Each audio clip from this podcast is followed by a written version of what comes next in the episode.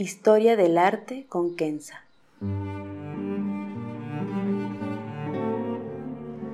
Una serie sobre el arte a través de la historia y las culturas. Se presentarán obras que trascienden el tiempo por su belleza y por lo que nos cuenta. Obras que encienden el asombro.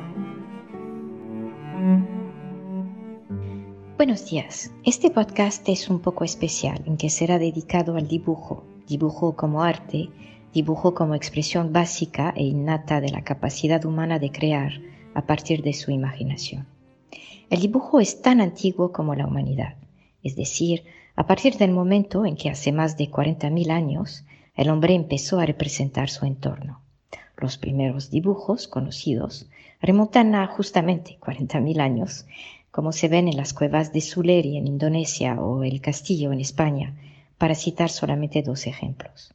El dibujo es entonces la forma más temprana, y prefiero no usar el término primitiva o a propósito, es entonces la forma más temprana de la representación de una realidad en tres dimensiones a una realidad en dos dimensiones. Uno se podría preguntar cómo un hombre un día decidió tomar un pedazo de carbón y dibujar, plasmando sobre una superficie plana su entorno. Es una pregunta a mi parecer extraordinaria y no tenemos respuestas. Michelangelo decía que el dibujo es el padre de los tres artes plásticos, es decir, la escultura, la pintura y la arquitectura.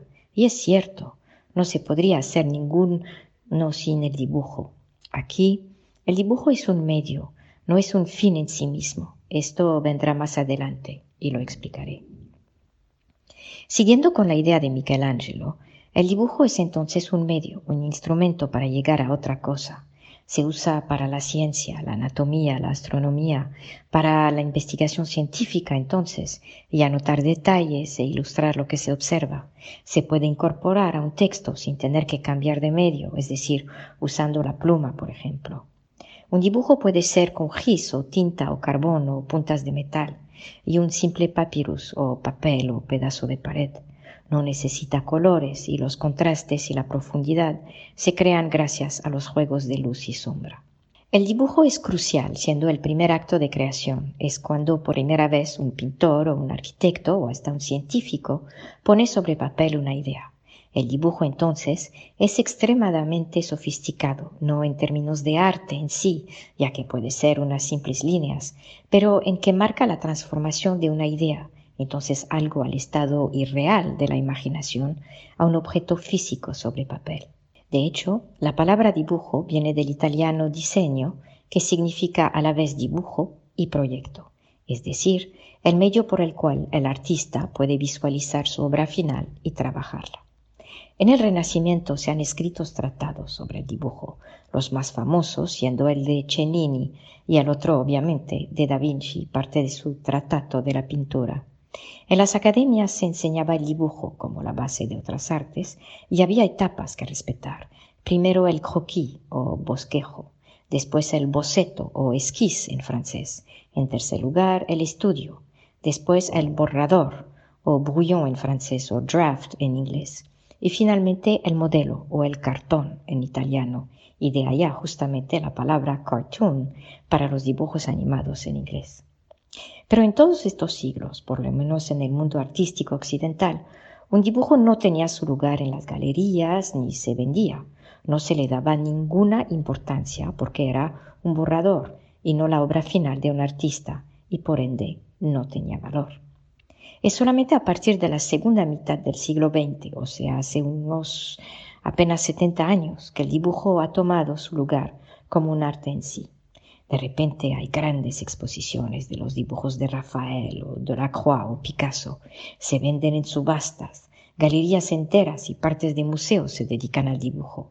El dibujo entonces adquiere valor en que se ve finalmente como un arte tal y como es, y no solamente como un medio para llegar a otras obras. Por supuesto, eso se da en el contexto del arte surrealista y postmoderno, el contexto de la fotografía, del cine con sus efectos especiales, de los dibujos animados y de los avances en diseños gráficos por computadora. El dibujo de repente adquiere su propio lugar dentro de las artes plásticas, algo que no existía hace apenas unas décadas. Es como regresar al punto de partida, como los dibujos de cuevas, pero no siguiendo un círculo, pero más bien una espiral, y por lo menos así lo veo con toda modestia.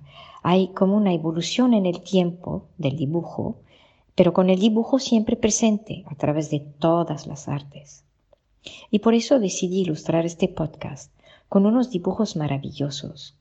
Datan de 5000 antes de Cristo, o sea, tienen 7000 años, y se encuentran en una cueva llamada la Cueva de las Bestias de Gilf Kebir, en la región de Wadi Sura, en Egipto, en pleno desierto libio, una región cerca de Libia y de Sudán, es decir, muy al sur de Egipto. El dibujo tiene un total de más de 5.000 figuras, animales de todos tipos y, maravilla de maravillas, seres humanos bailando. Y es el detalle que decidí compartir con ustedes. Para su información, esta cueva se encuentra muy cerca de la cueva de los nadadores, donde hay dibujos de hombres que parecen estar nadando, por los que lo conocen. Regresando a la cueva de las bestias, muchos animales están representados con una tinta roja, seguro una mezcla de sedimentos y aceites. También se usa una tinta amarilla, como lo pueden constatar.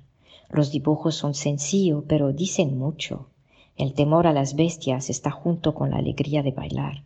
El hombre se mueve entre las bestias, todos parte de un solo mundo. Son dibujos sencillos y no tan lejos de lo que dibujábamos como niños.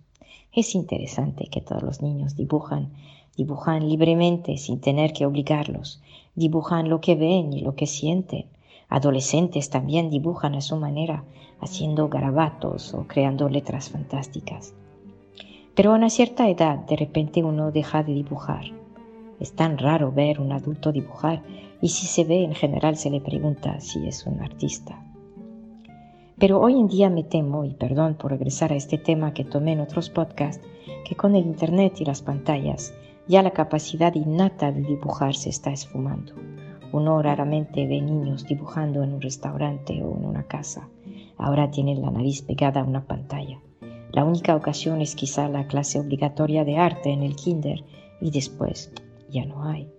Hasta los niños de secundaria ya no tienen que dibujar mapas o representar experimentos científicos.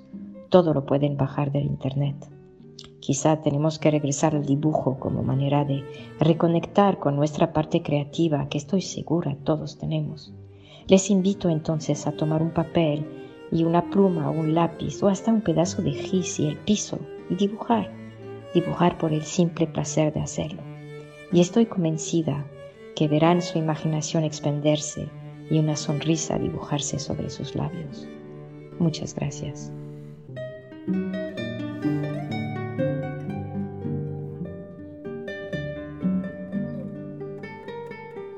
Historia del arte con Kenza.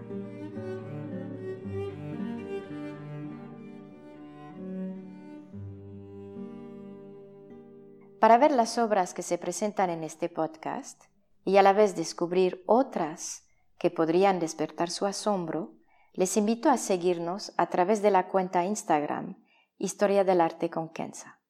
El podcast es producido por Rojo Bernado y les aconsejo ver otros de sus podcasts como Entre Cruzadas y Teatro para Llevar. Gracias.